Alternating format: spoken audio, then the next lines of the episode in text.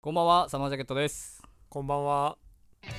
さあ始まりました、えーサマージャケットのシーズン JP 本日のお相手は堀本裕介とよ小川光陽です。ろしくお願いしますお願いします。はい、えーこの番組は僕たちサマージャケットの最近の活動内容や私生活での出来事今世間で話題のトピックスや音楽の話などを気楽に話していくラジオとなっております、えー週1更新取りだめラッシュのラジオなのでできるだけホットな情報をお届けできればと思っております最後までごゆっくりお聞きください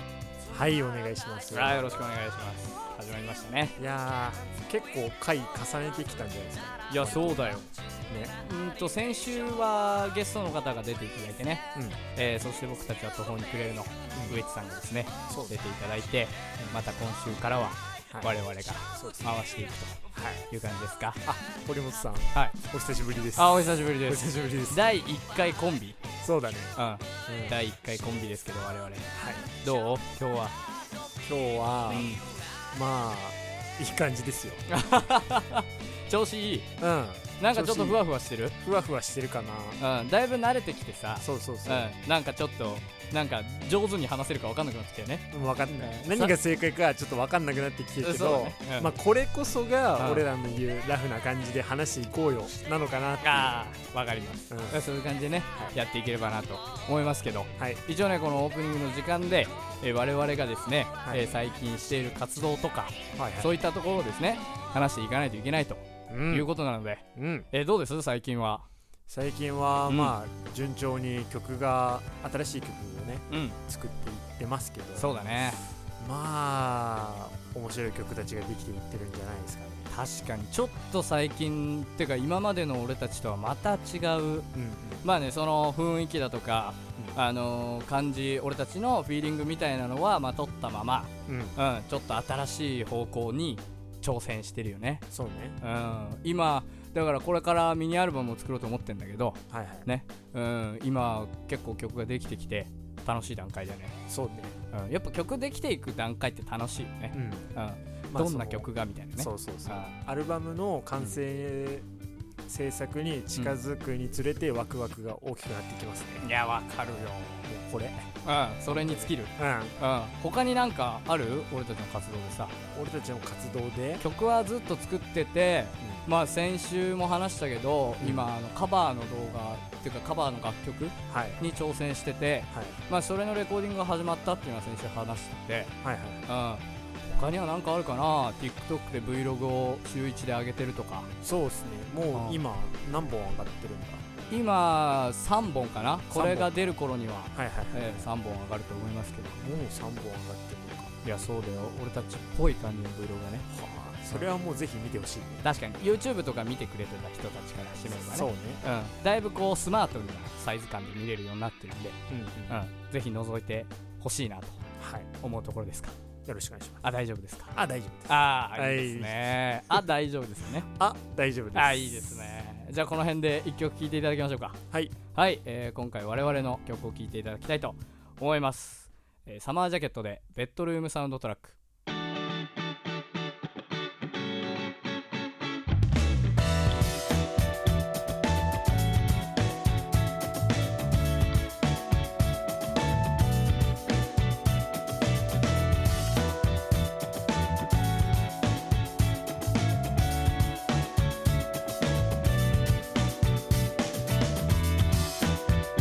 ナイフレーバー一人ではいられないあなたが残したワインも抜け殻のようなサンデーサムデー会えればどうしてそんな顔しないでナイトに駆け込むまるで二人しかいないのよコールは弾けるあの日のように抱きしめてよベイベーはい、えー、聴いていただきましたのはサマージャケットでベッドルームサウンドトラックでしたはいありがとうございますいやありがとうございますどうですかこの曲はですね、うんえー地味に、はいえ ーエンディング曲ですねそこうのサマねージャケットシーズン JP の、うんえーエンディング曲に使わせていただいておりましてついに流れたねいやそうちゃんとこう聴いていただくのはね、うんうん確か初めて、えーこの曲に関して何かありますかにいやー俺結構好きっていう話をさうんうんまあその Vlog そうだね YouTube の YouTube で Vlog でうん話してて、そうだね堀本もうんそれベッドルーム好きなんだよってなって、うウんェーイってなったじゃんそうそうそうやっぱいいねいやいいねうんお気に入りなんだよねそうなんでかわかんないけど、うんすげえこうグッとくるよね、来るうん、まあこの楽曲に関してはその 80s のシティポップの雰囲気みたいなのね、うんうん、で作ろうっていう話になって、うんえーっと去年2020年の3月の頭にリリースされた3曲入りのあら EP かちょうど1年前、ってこそうだとにねなるよねそうだそうだそうおーそうそう、うん、のからだねそっからの、えー楽曲になってますけど感慨深いなそうだね、うん、こういう雰囲気がまず俺たち結構好きだよねそうね、 80年代のさ、ううん、ちょっと浮ついたシティ感ん、そうね雰囲気みたいなのを表現してですねちょっと歌詞の内容はさっとな感じでね、うん、やってますけど歌っちゃうもんいやね歌っちゃうよねキャッチーだからねそううん小川の見せどころはやっぱりギターソロですかギターソロよいやーねいいでしょいいギターソロですねうんえー今ちょうど流れてるぐらいかなそうねもう通り過ぎた頃かな、わか んないけどもううん後ろでも流れてるそうですうんこれは今、えー各種うんサブスクリプションサービスで、はいえー聞いていただけますし一応 YouTube にもリリックビデオが上がってるということなので、はいはい、ぜひ聞いていただければなと思いますお願いしますはいえー、というわけでね、はいえーやっておりますけど、うんえー久々のこの小川とうん堀本の2人ですね、そうっすよえなんか緊張するもんー、ああ緊張逆するにうんああ久々だからいやわかるよ、ううんん、だからまあ一応一周したってことになるよねそうだねうん、でね、そのまあ我々がですねラジオを始めてから、うんえー一周、まあ、メンバーのチェンジ入れ替えでねはいはい2人ずつやってるのがこう一周したぐらいの周期ってことはですね、うんえー今年の1月の暮れぐらいから始めて、はいえー週1更新でやってますけど、うんえーこのラジオが上がるのは3月そうえー、と月曜日だから8日うん8日かな、そうだねうん、に上がるっていう感じなんだよね。うんでねやっぱね3月っていうのはねうんうんえー卒業シーズンそうねうん別れの季節というねわかるわ特にちょうどこの3月の頭、まあ、1日ぐらいから、うんまあ、その3月の9日あたり、うんまあね、レミオロメンさんの曲でもありますけど、はいはいはいはうんいちょうどその卒業シーズンということでね、うんうん、に上がるラジオということだからさうん卒業について話していきたいなと思っててねそうねお俺1個だけ言っておきたいことがあって、はいはいこのラジオのね何うんあのタイトルになってる「シーズン JP」っていうのあるでしょはいうん、これに関してね実はこのラジオすげえ深掘りしてなくてさ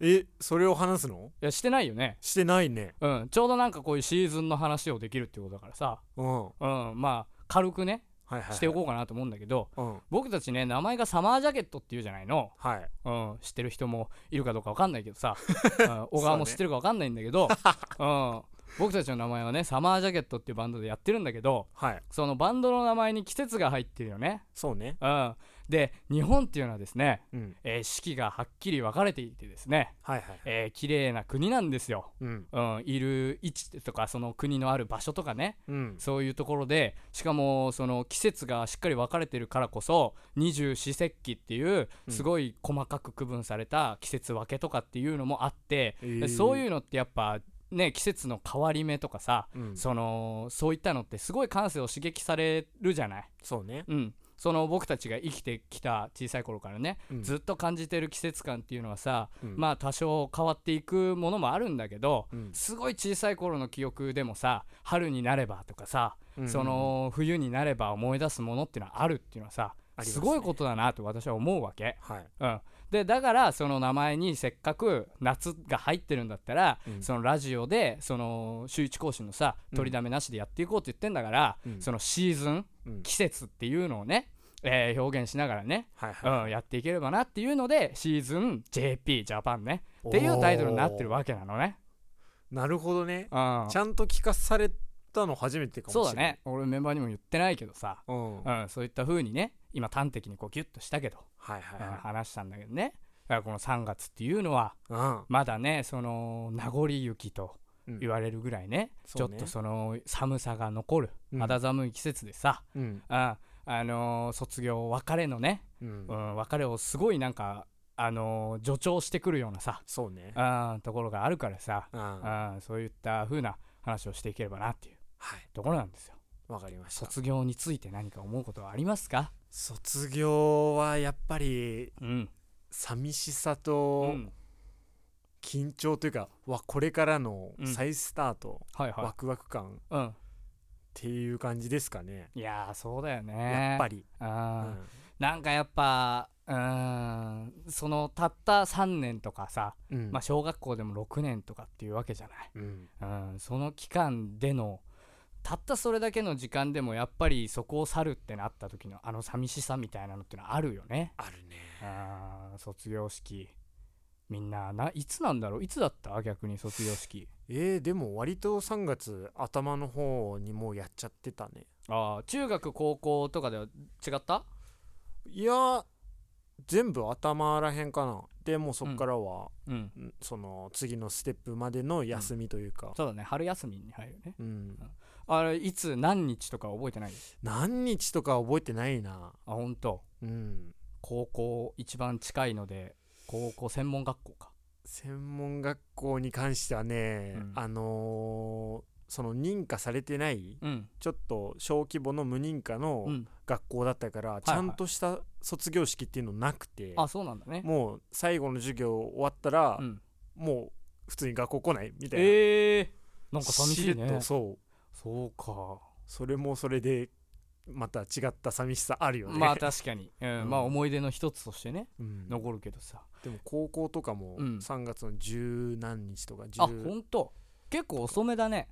そうだねだよねまあ上旬中旬あたりかな、うん、うんいや僕がですねあのー君高とねドラムのうん同じ高校に通ってたけどさその北海道のね、はい、うん、田舎町の高校だけど、うん確かね3月の1日だったはずなんだよねすげえそうだからこの今ラジオ撮ってるの3日うんうん、だからねそのちょうど、えー6年経ったのかは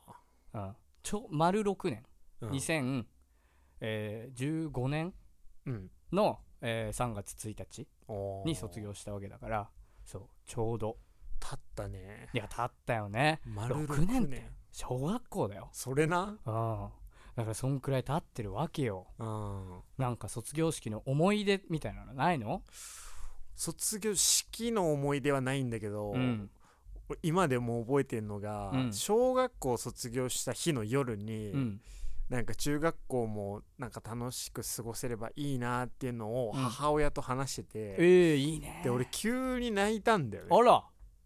でなんで泣いたかっていうとああすごいちっちゃい理由なんだけど、うん小学校ってさ、まあうん場所によって分かんないんだけど、はいはいまあ、俺のところは私服だったのね6年間、うんうんうんうちもそうだったよまあ、、そうだよね、うん多分大体そうなんうんと思うけど、うん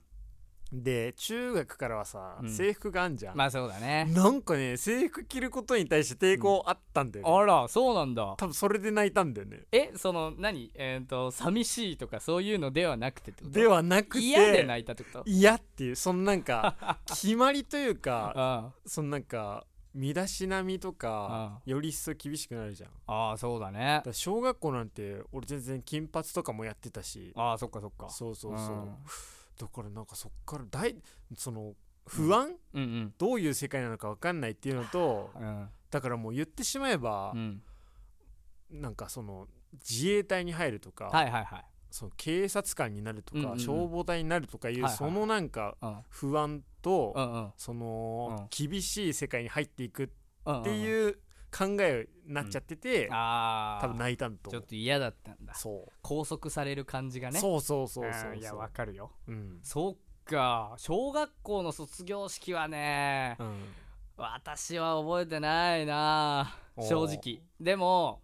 中学校が隣だったのよあー小学校のはいはいはねい真隣にあって、うんそのうちの町はそんな人口も多くないし、うんその一学年の数もうん100人いかないぐらい70人ぐらいやったかな、おーだからあのほとんど同じ子たち、はいはいみん、な同じ人でこの、うんそのまま繰り上げみたいな感じだったからうん、小学校の卒業に関しては俺は全然不安みたいなのはなくて、なるほどね、うん、そのままいけたなっていう印象が、まあそうだよね、うんうん覚えてるなそれははああー中学とかは覚えてない中学はね、まあなんだろうあんまいい思い出がなくて、まうんず3年間に、はいはいは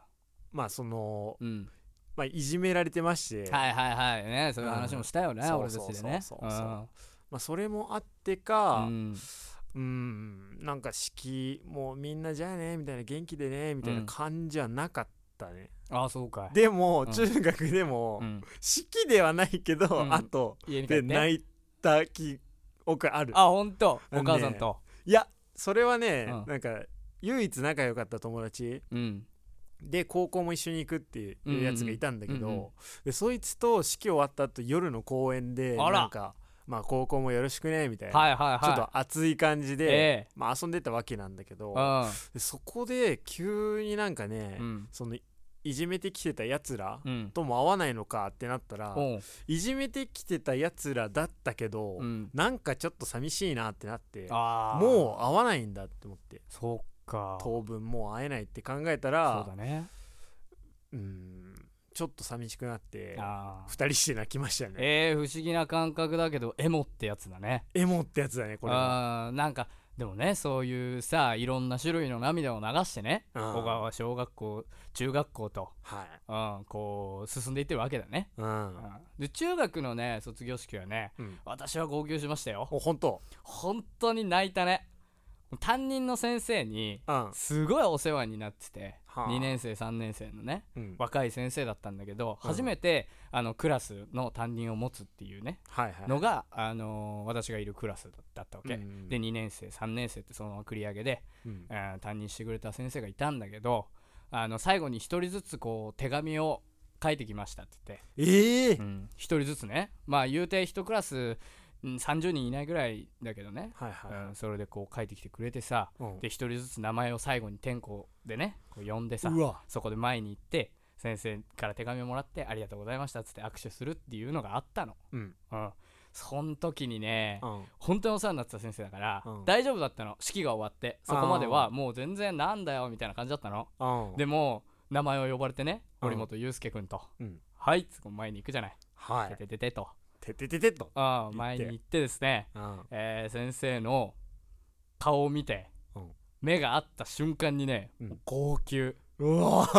もうね溢れ出てさうんもう顔を見れなかったのだから、はうあん、握手してもううん本当に泣いたねあれはえそれどういう感情それはいやでもシンプルに多分寂しかったんだと思はあう、うんなるほどねあんだけ毎日一緒にいてさ、うんまあ言うならば学校っていう場所はさやっぱこう苦楽を共にするじゃないけどうん楽しいこともあれば辛いこともたくさんあるわけじゃない、そううねんまあ、特に部活動とかそうだよね、うんうん、だからそういうのでさ一緒に過ごしてきた中でさ、うんうん、高校入試とかさ、うんそういう辛い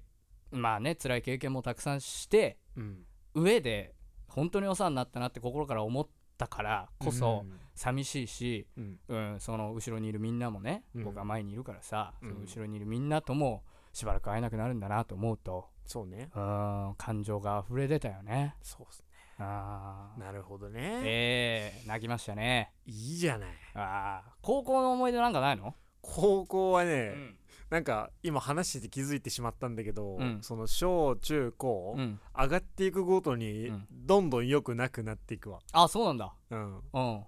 良くない道に道というか感じになってってますねこれは。あ本当っていうのも、うん高校に関しては、うんまず前提として、うん、別に行きたい高校じゃなかったのに、はいはいはいはい、はいうんあでーあるよねそういうのね、うん、でまあ言うならばみんなす滑り止めうん受験はいはいはいはで入ってきたみたいな人たちだったのねい、うんなんかね申し訳ないんだけど、うん面白いやつがいなくてあらーまずそうかいうんあでーあ早く卒業したいってーはい思はっいてたの、はいその、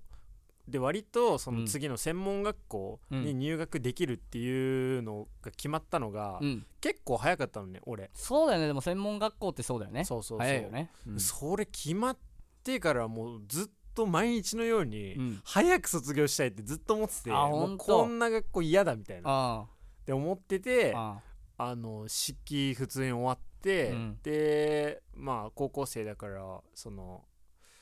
外で焼肉屋さんかなあうんみんなで行って、はいはいはいあるよねクラスのそういうみんなでねうんで行って普通に帰ってきたかな、ああじゃあ今までの中では意外と普通な感じでうん、マジで何も楽しくなかったし、うん今回に関しては泣きもしなかったあよ本当家うん帰ってからも泣かなかった、泣かなかったそねうかいまあでもそれはきっとあれだよね小川がさこう未来に対する期待みたいなのがさそうそうそうあったからじゃない、うんうんまだ先に進める気がするっていうね、うんうん、のがあったからこそのそれなわけだからさ、ううんんまあそれもそれで一つの思い出としていいよねそううんであと強いて言うなら、うんもうその頃ツイッターやり始めててちょうど、はいはいはでそっからあのーなんかねツイツイートしたんだよね卒業式の前の日にいおうなんかやっと卒業できるよみたいな、はいはいはいちょっと嫌味っぽいじゃんそれってああまあねそれをねなんあかークラスのうんその上位の人、はいはいカーススクトール上位カねーストはい上位の人に「あれはなくね?」みたいなことええ言われ言たわれてあ「えーごめん」ってなった ってなったって話ぐらいですかね。ああそっか、はいまあいろいろな生活がありますけどうん私はですね高校はね意外と泣かなかったんだよねおーだから一番感情的にはうふわふわしてたというかうんっていうのもあの俺はその将来がまだ分かんなかったから、うんバンドをやるつもりでいたのずっとうん気持ち、心の中ではうんでもさ高校を卒業するってなるとさ、うん言うならばある程度の水準での義務の教育が終わるってことじゃんうん中学を卒業したら中学3年生の8月には来年の、えー、と8月に高校にいるってことが分かってるわけ、うんでも高校3年生の8月には僕はその来年の8月にどこにいるかすらも分かってなかったの、ああ、うんだからその感覚が人生で初めてだったからはいはいはい、言うならば引かれたレールの上をずっと走ってきたわけでしょ、そうねうん、その自分の努力とかも多少あったかもしれないけど、うんうん、そういうのはあってなんか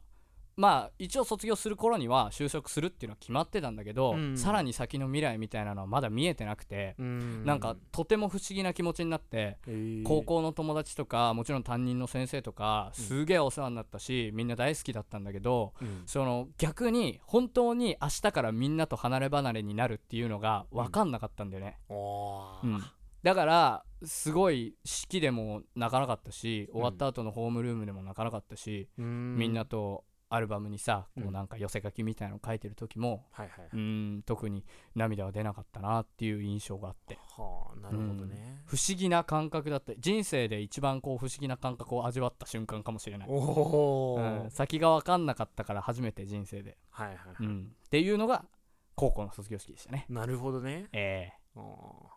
こんな感じで面白いですねいなんやかそうだよいろんな卒業式がありますよそうねえーこれを聞いてる高校生だとかうん中学生だとか、うんえーまあ、専門学生大学生もみんなそうだけどうん卒業っていうのはね、うん本当にめでたいことですよ。はい、うん何に関してもそうだけどさうんそのある程度の時間を費やしてね、うんえー過ごしてきた時間をね、うんうん、祝福する場所ですから、うんうん、どれだけ寂しくてもね、そうねえーどれだけ悲しくてもうん友達と離れ離れになってもね、うんうん、明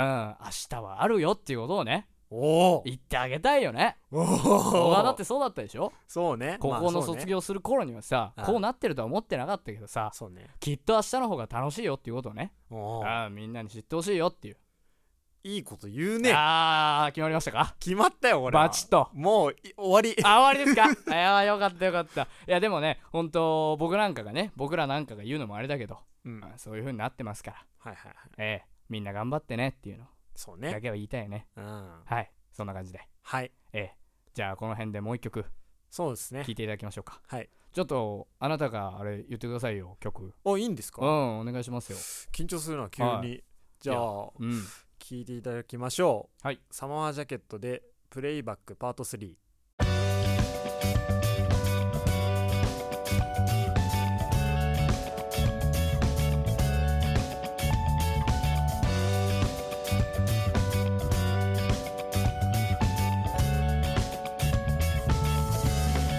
先週のラジオプレイバックへ